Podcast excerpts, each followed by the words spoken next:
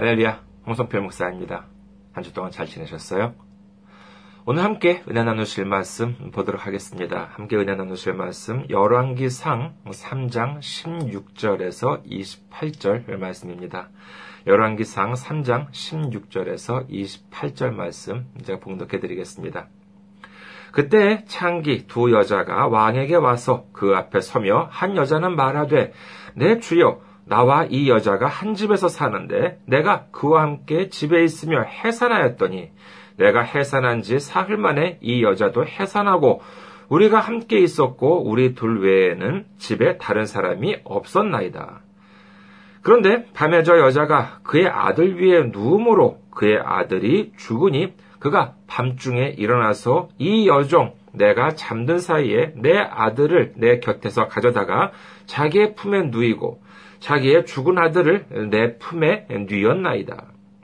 아침에 내가 내 아들을 젖먹이려고 일어나 본즉 죽었기로 내가 아침에 자세히 보니 내가 낳은 아들이 아니더이다 하매 다른 여자는 이르되 아니라 산 것은 내 아들이요 죽은 것은 네 아들이라 하고 이 여자는 이르되 아니라 죽은 것이 네 아들이요 산 것이 내 아들이라 하며 왕 앞에서 그와 같이 쟁론하는지라 왕이 이르되 이 여자는 말하기를 산 것은 내 아들이요 죽은 것은 네 아들이라 하고 저 여자는 말하기를 아니라 죽은 것이 내 아들이요 산 것이 내 아들이라 하는도다. 하고 또 이르되 칼을 내게로 가져오라 하니 칼을 왕 앞으로 가져온지라.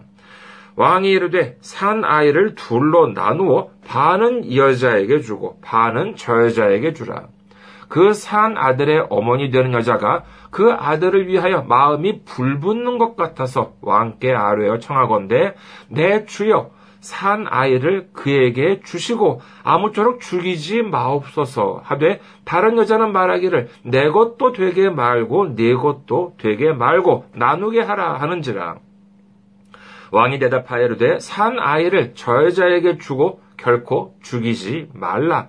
저가 그의 어머니이니라. 하매 온 이스라엘이 왕이 심리하여 판결함을 듣고 왕을 두려워하였으니 이는 하나님의 지혜가 그의 속에 있어 판결함을 봄이더라. 아멘. 할렐루야. 하나님을 사랑하시면 아멘 하시기 바랍니다. 아멘. 오늘 저는 여러분과 함께 포기함으로 얻는 사랑이라는 제목으로 은혜를 나누고자 합니다. 성경에 보면은요, 아들 얻기를 간절히 바라는 부모가 종종 등장하죠. 어, 무엇보다 아브라함이 예, 그랬습니다. 그는 간절히 아들 얻기를 기다렸습니다만은 결국 나이는 나이대로 먹고 이른이 넘어도 아들을 얻지 못했습니다.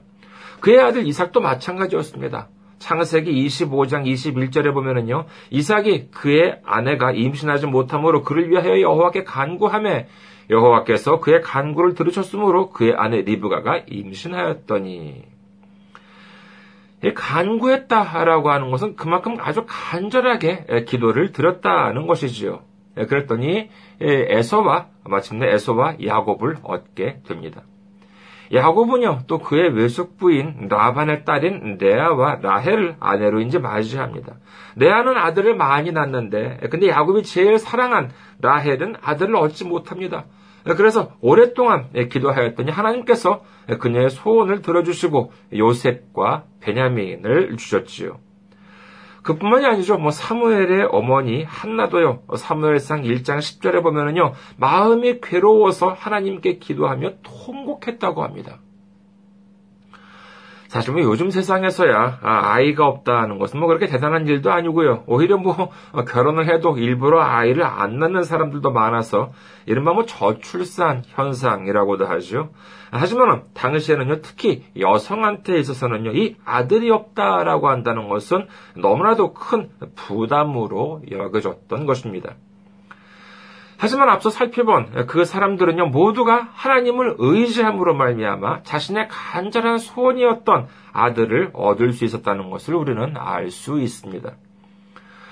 그런데 오늘 본문을 보면은요 잠시 살펴보도록 하겠습니다. A는 성경을 잘 모르는 분들, 하물며 교회에 다니지 않는 신앙이 아직 없는 분들도 아는 사람들이 많은 아주 유명한 이야기이죠. 다윗의 아들 솔로몬은요, 이 왕위에 올랐을 때 걱정이 태산이었습니다. 많은 백성을 다스려야 하는데 어떻게 할지 몰랐습니다. 그래서 그는 하나님께 간구하지요.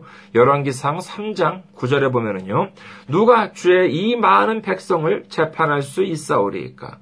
듣는 마음을 종에게 주사 주의 백성을 재판하여 선악을 분별하게 하옵소서. 솔로몬은요, 하나님께 자신이 백성을 잘 다스릴 수 있도록, 재판을 잘할 수 있도록 하는 마음을 달라고 구한 것입니다. 한국이나 일본이나 미국 같은 이렇게 그 입헌국가, 아, 민주국가, 민주적인 국가에서는 이른바 삼권 분립이라고 한다는 것이 있어가지고요. 사법부의 독립성이라고 한다는 것이 보장이 되어 있습니다. 그러니까 쉽게 말해서 예를 들어서 아무리 권력을 가진 대통령이나 총리라 한다 하더라도 재판 없이 자기들 마음대로 그 누구도 처벌할 수는 없고요. 그 다음에 재판에 관여할 수도 없도록 규정하고 있는 것입니다.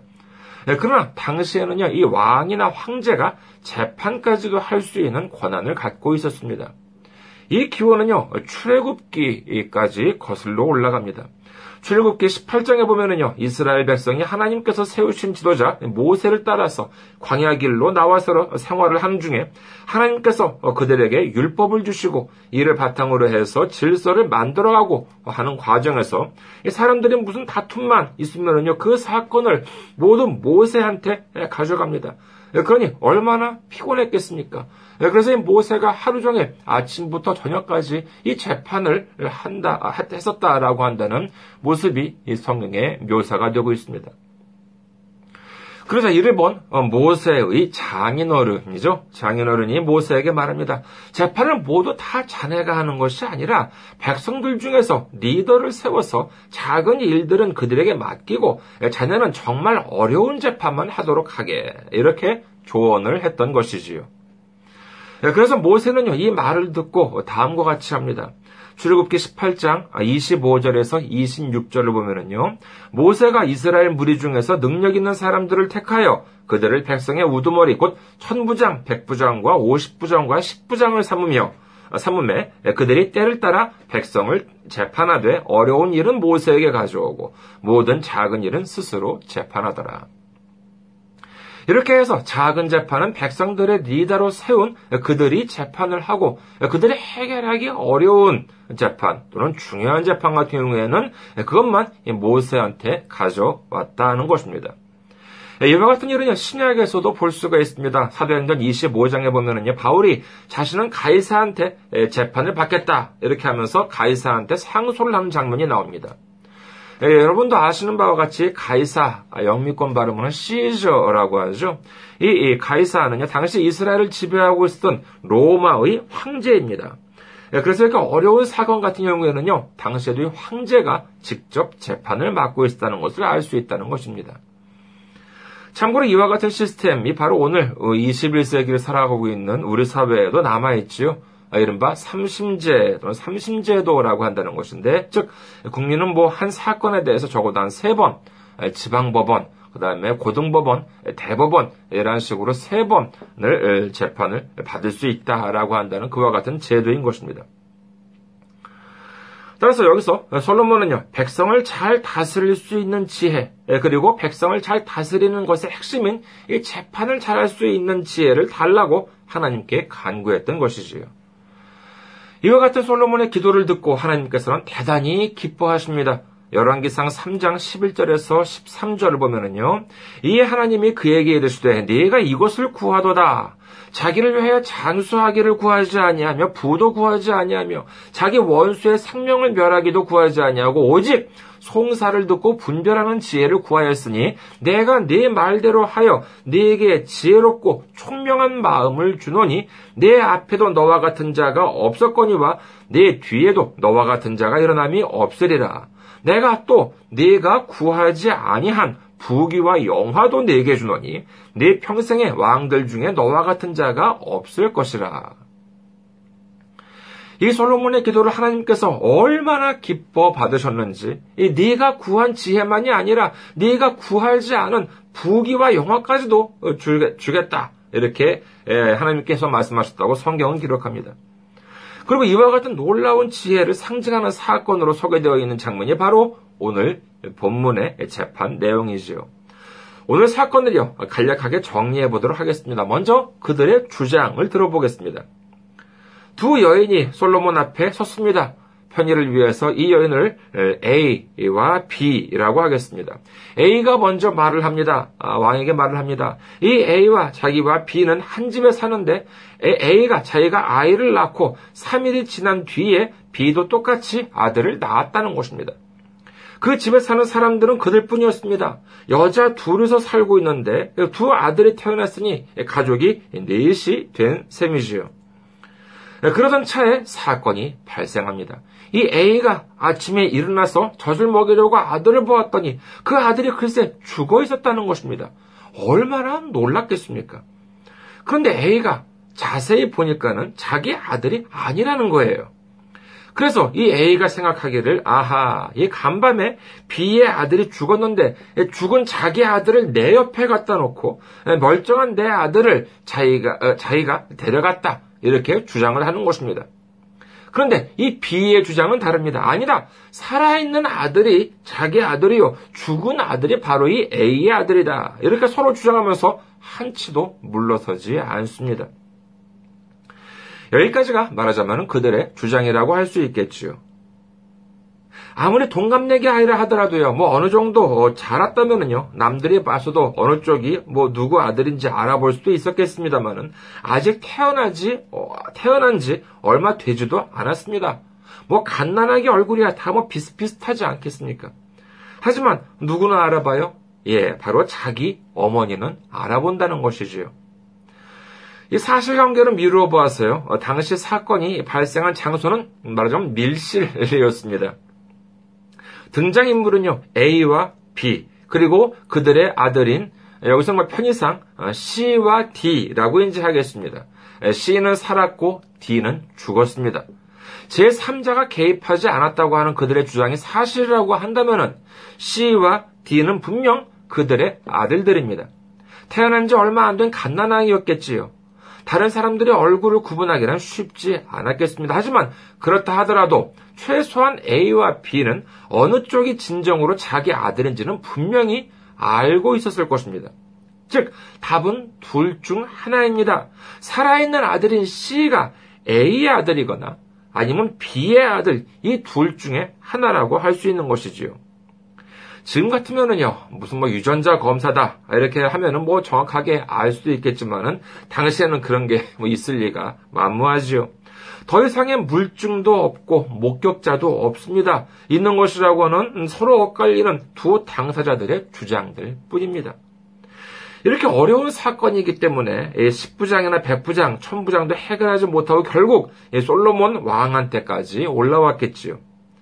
이제 왕이 판결을 내려야 할 때가 왔습니다. 그런데 생뚱맞게도요, 이 솔로몬 왕이 신하들에게 칼을 가져오라 이렇게 명합니다. 그리고 하는 말이 저 살아있는 아들 C, C를 둘로 나누어서 하나는 A한테 주고 하나는 나머지 하나는 B한테 주라고 명령을 하는 것이지요. 이게 무슨 말이에요? 살아있는 아들, 멀쩡한, 멀쩡하게 살아있는 아들 C마저도 죽여서 그의 몸을 둘로 나누라라고 하는 충격적인 명령을 내립니다.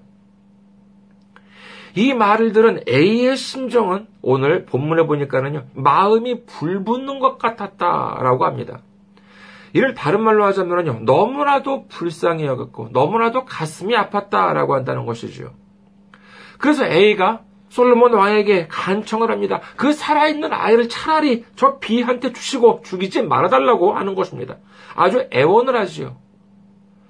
그런데 한편 B는 뭐라고 합니까? B는 솔로몬 판결을 듣고요. 아, 그거 참 좋은 판결이다. 내 것이 되지 않을 바에는 차라리 A의 것도 되지 말게 해달라는 것입니다.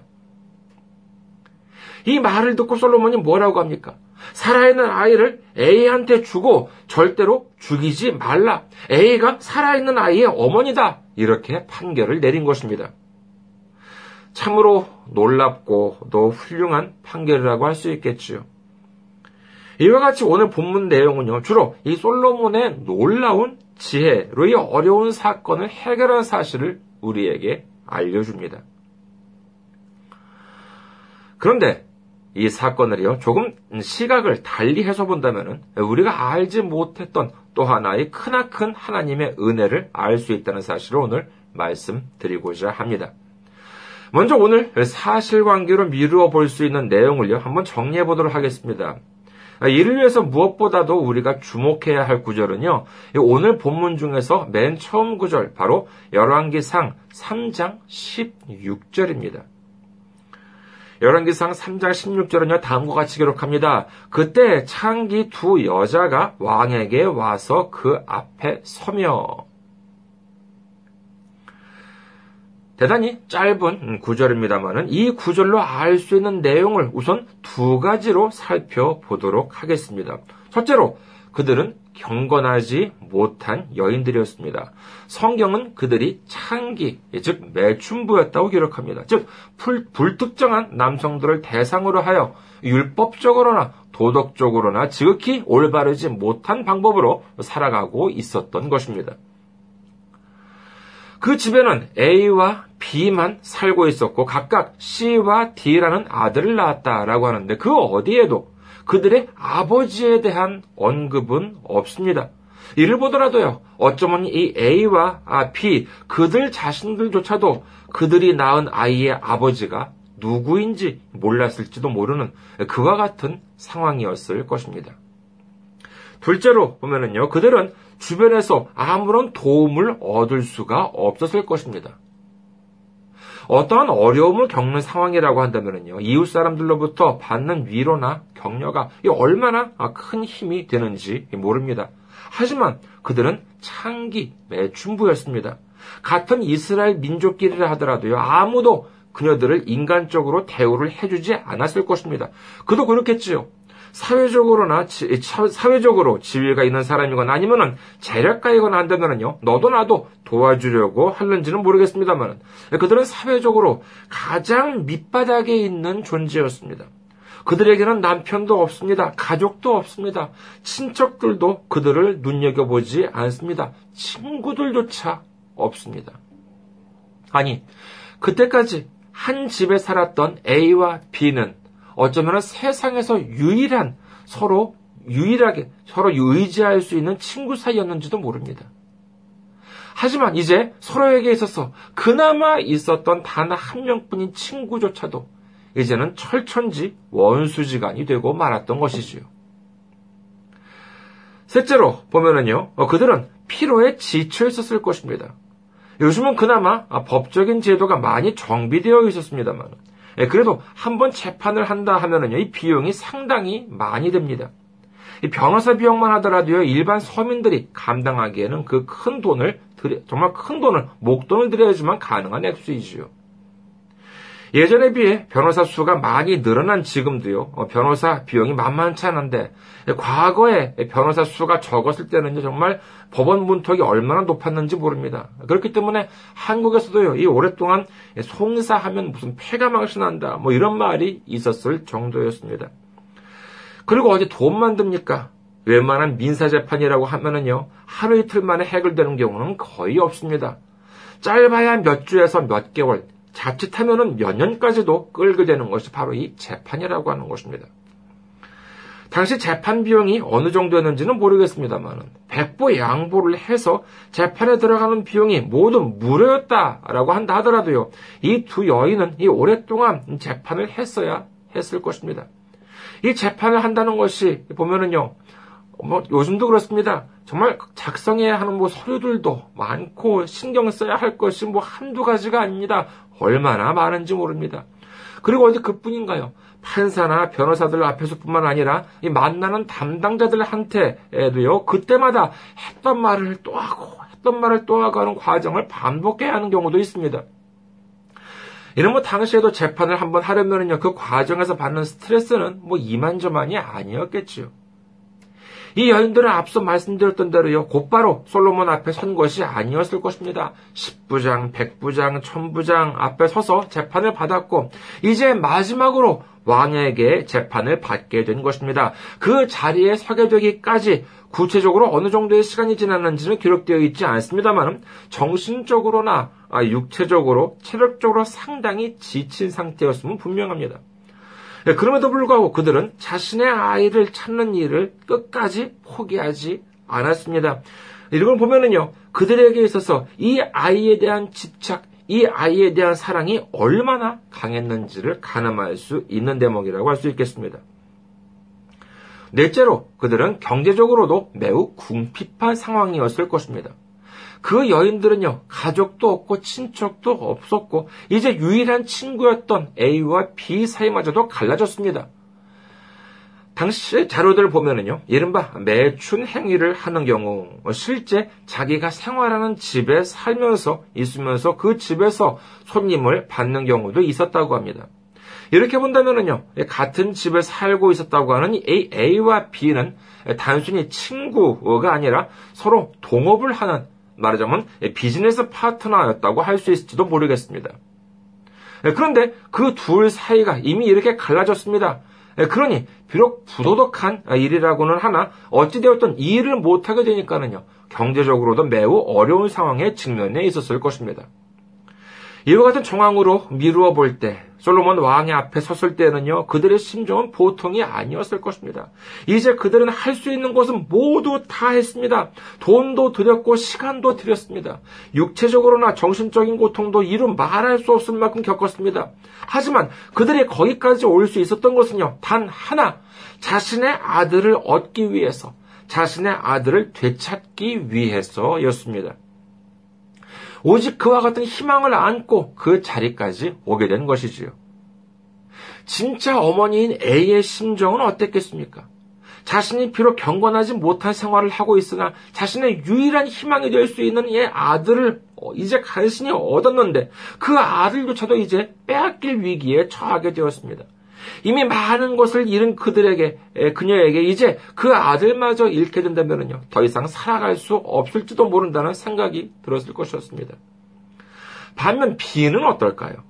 물론 그녀는 살아있는 아들 C가 자신의 친자식이 아니라는 사실은 알고 있었습니다. 자다가 일어나 보니 자기 옆에 있던 아이가 죽어 있었고 자기가 스스로 A의 아들과 바꿔치기를 했으니 누구보다도 살아있는 아들 C가 자기 친자식이 아니라는 사실을 잘 알고 있었겠지요. 하지만 그럼에도 불구하고 그토록 오랫동안 C가 자신의 친자식이라며 거짓 주장을 했던 이유는 비록 그녀가 거짓말을 하고는 있으나 심정적으로는 A와 그리 큰 차이가 없었을 것입니다. B에게 있어서도 자신이 낳은 아들 D가 유일한 희망이었을 것입니다. 그런데 막상 그 아들을 잃어버렸으니 얼마나 절망 가운데 있었겠습니까? 더 이상 살아갈 수가 없었을 것입니다. 그렇기 때문에 옳지 않다는 사실을 충분히 알고 있음에도 불구하고 그저 지푸라기라도 잡는 심정으로 그야말로 수단과 방법을 안 가지고 할 수만 있다면 그 아들, 정말 남의 아들이지만은 그 아들을 내 걸로 차지하고 싶었던 것이 아닐까 합니다. 참으로 오랜 시간이 흘렀습니다. 이제 마지막으로 솔로몬 왕이 판결을 합니다. 그런데 그 판결 내용을 들어보니 뭐예요? 뭐래요? 느닷없이 칼을 가지고 와서 살아있는 아이를 죽여서 반토막을 내라는 것입니다. 이 말을 들었던 친어머니 A의 심정은 어땠을까요? 그야말로 하늘이 무너지고 가슴이 찢어지는 심정이었을 것입니다. 지금까지 내가 가진 모든 것을 바쳐서 이제껏 오랫동안 재판을 해왔는데 이제 마지막으로 왕 앞에 믿음을 가지고 섰는데 이제 그녀에게 남은 것이라고는 자신의 아들을 찾을 수 있을 것이라고 하는 그런 믿음 하나 가지고 거기까지 왔는데 그 판결이라고 하는 게 자기도 아니고 자기 아들을 죽이라고 한다는 것이라고 하니 이 얼마나 충격적이었겠습니까? 얼마나 기가 막히는 노릇이었겠습니까? 어쩌면 이와 같은 충격을 받은 것은 비도 역시 마찬가지였을지도 모릅니다. 오랜 세월 동안 비도 역시 그 아들을 얻을 수 있을지도 모른다라는 소망 하나만 가지고 정말 살아왔기 때문인 것입니다. 그런데 이제 아들을 죽이라는 판결에 나왔으니 그녀 자신도 그 아이를 얻지 못하게 된 것이지요. 하지만 그 다음의 모습이 A와 B에 있어서 다르게 나타나기 시작합니다. 친어머니 A는요, 왕에게 간청을 합니다. 왕이요, 제발 그러지 마시고 차라리 그 산 아이를 B한테 주세요. 차라리 제가 포기하겠습니다. 그러니 제발 죽이지만 말아주세요. 그 여인은 이제 그 아들을 찾는다는 소망 하나를 가지고 살아왔는데 이제 그것마저도 포기하겠다는 것입니다. 그런데 B는 어떻, 어떻습니까? B는요, 이제, 아, 이제 모든 거 다 틀렸다. 다 글렀다. 이제 내 것도 되지 못할 바야. 차라리 그 아이를 죽여버려라. 어, 내 것도 되지 못하는데, 어, 남 행복해 하는 꼴을 내가 어떻게 보겠냐는 것입니다. 이를 보고 솔로몬이 마지막으로 판결을 내립니다. 그 아이를 A에게 주고 결코 죽이지 말라. 저가 그의 어머니라 한다는 것입니다. 참으로 명판결이라고 할 수가 있겠지요. 그렇다면 이 시점에서 우리는 생각해 보아야 할 것입니다. A가 자신의 아들을 되찾을 수 있었던 이유는 무엇이었을까요? 뭐 이런 질문을 하면은요, 어떤 분은, 아, 그냥 뭐 A가 친어머니였으니까 그렇지. 라고 대답하실지 모르겠습니다. 하지만 생각해 보십시오.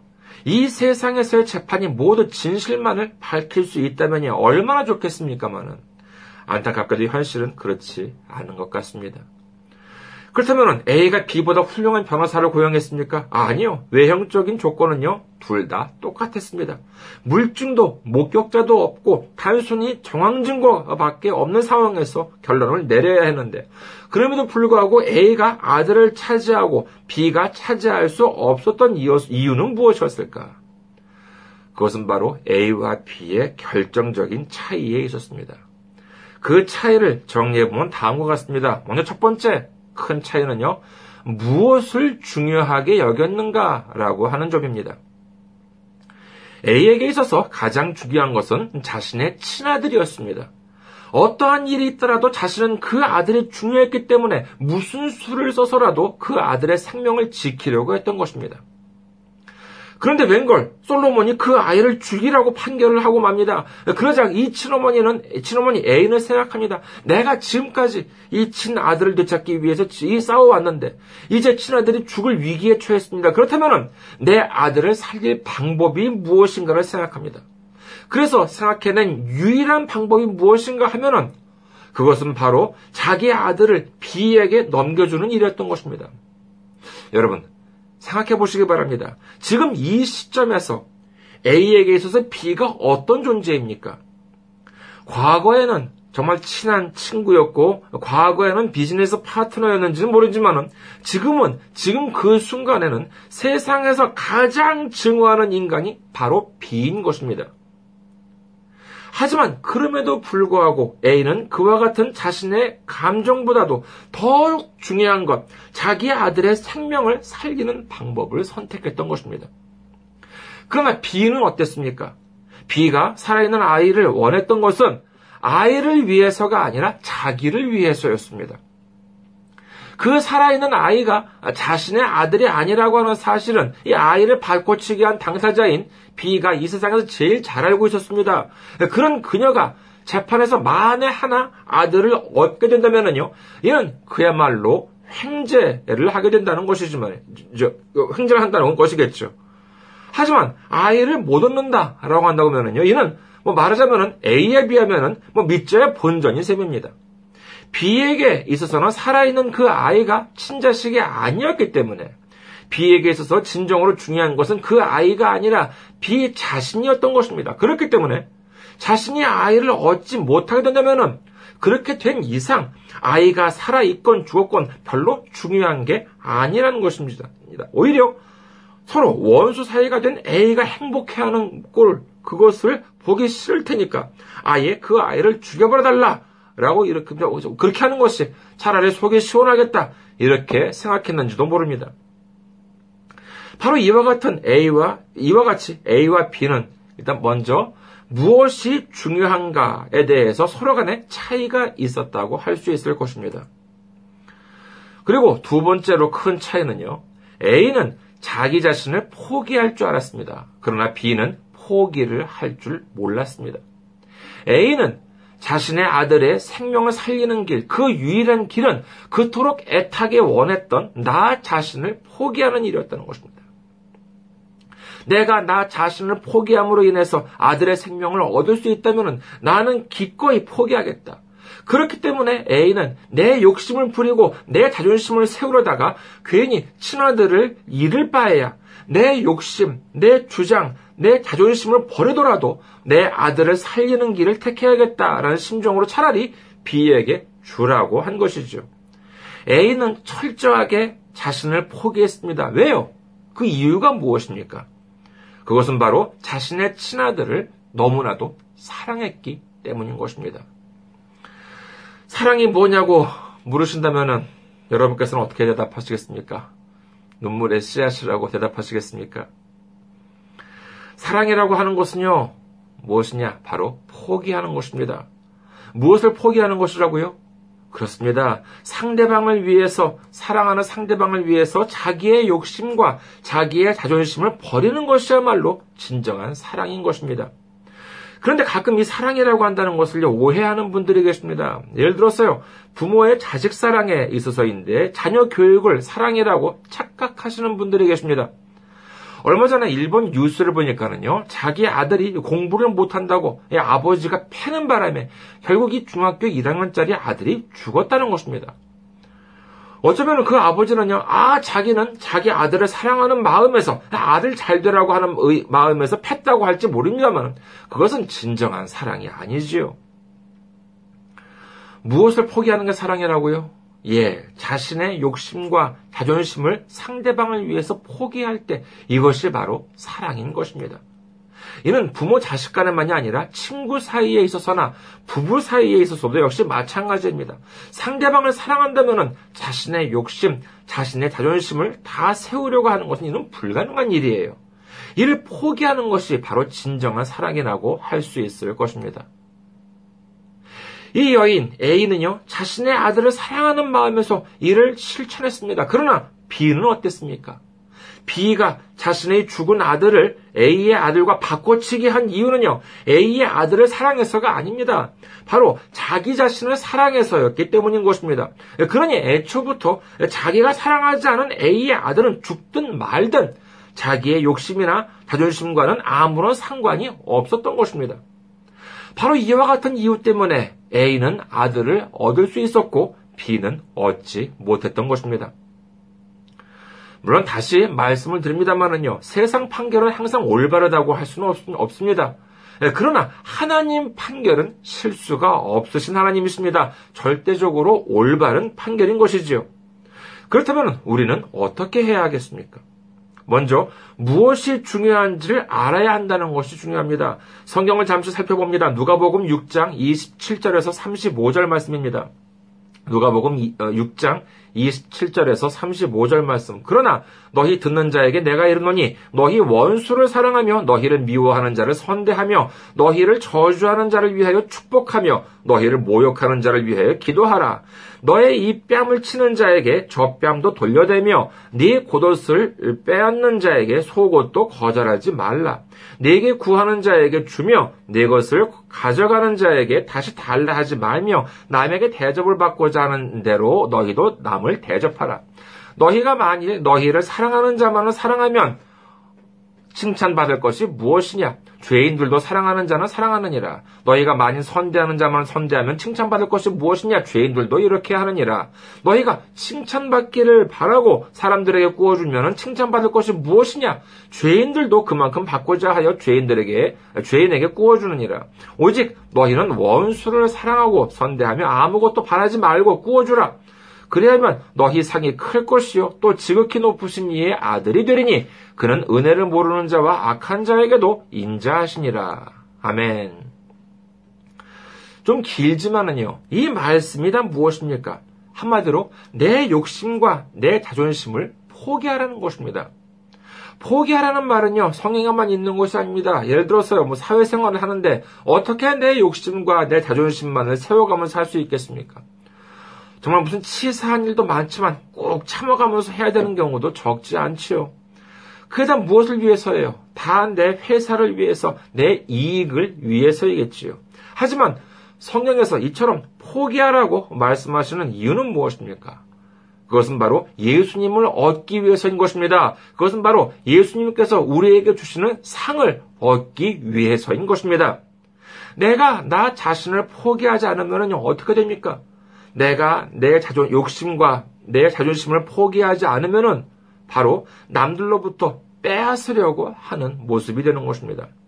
오늘 본문에서 여인 비처럼요, 어, 수단과 방법을 안 가리고 빼앗으려고 하는 모습이 바로 이 포기하지 못하는 사람들의 모습인 것입니다. 그러나 나 자신을 포기할 수 있는 사람은 어떻습니까? 예수님을 위해서, 복음을 위해서, 믿음을 위해서 나 스스로의 욕심과 자존심을 포기하는 사람의 모습은 어떻습니까? 그와 같은 사람들은 모두 하나같이 내 것을 나누어 줄 줄 아는 사람들입니다. 이 누가복음 말씀을 한번 보세요. 원수를 사랑해. 우리를 미워하는 자를 선대하고 우리를 저주하는 자를 축복해. 내 뺨을 치는 자에게 다른 쪽 뺨을 또 치라고 돌려대. 내 겉옷을 뺏어가는 사람한테 속옷도 거절하지 말래. 이게 세상적으로 생각할 때 하나도 정상처럼 들리는 게 있습니까? 나를 포기하지 못하고 내 욕심과 자존심을 버리지 못한 사람한테 있어서는요, 그건 무엇 하나 정상이 아닙니다. 그러나 예수님께서는 뭐라고 말씀하십니까? 이렇게 하면은 너희 상이 클 것이요, 또 지극히 높으신 이의 아들이 된다고 말씀하고 계신 것입니다. 내 욕심을 버리고 내 자존심을 버리게 되면은요, 사람은 빼앗는 것이 아니라 주고 싶어집니다. 역시 누가복음을 봅니다. 누가복음 6장 38절 보겠습니다. 누가복음 6장 38절 주라 그리하면 너희에게 줄 것이니 곧 후히 되어 누르고 흔들어 넘치도록 하여 너희에게 안겨주리라. 너희가 헤아리는 그 헤아림으로 너희도 헤아림을 도로 받을 것이니라. 이처럼 주는 것이 바로 사랑인 것입니다. 그리고 이와 같은 사랑은요, 하나님께서 넘치도록 갚아주신다는 것입니다. 요한복음 13장 35절 마지막으로 보도록 하겠습니다. 요한복음 13장 35절 너희가 서로 사랑하면 이로써 모든 사람이 너희가 내 제자인 줄 알리라. 우리 모두 무엇이 우리에게 소중한 것이고 무엇을 우리가 포기해야 하는지를 올바로 깨닫고 우리가 우리 욕심과 자존심을 지키기 위해서 남들, 남들로부터 빼앗는 것이 아니라 예수님께서 십자가에서 보여주신 것처럼 남들을 섬기고 남들에게 나누어주는 사랑을 실천함으로 인하여 주님으로부터 큰 상을 받고 누르고 흔들어 넘치는 축복에 축복을 받는 우리 모두가 되시기를 주님의 이름으로 축원합니다. 감사합니다. 한 주 동안 승리하시고 다음 주에 뵙도록 하겠습니다.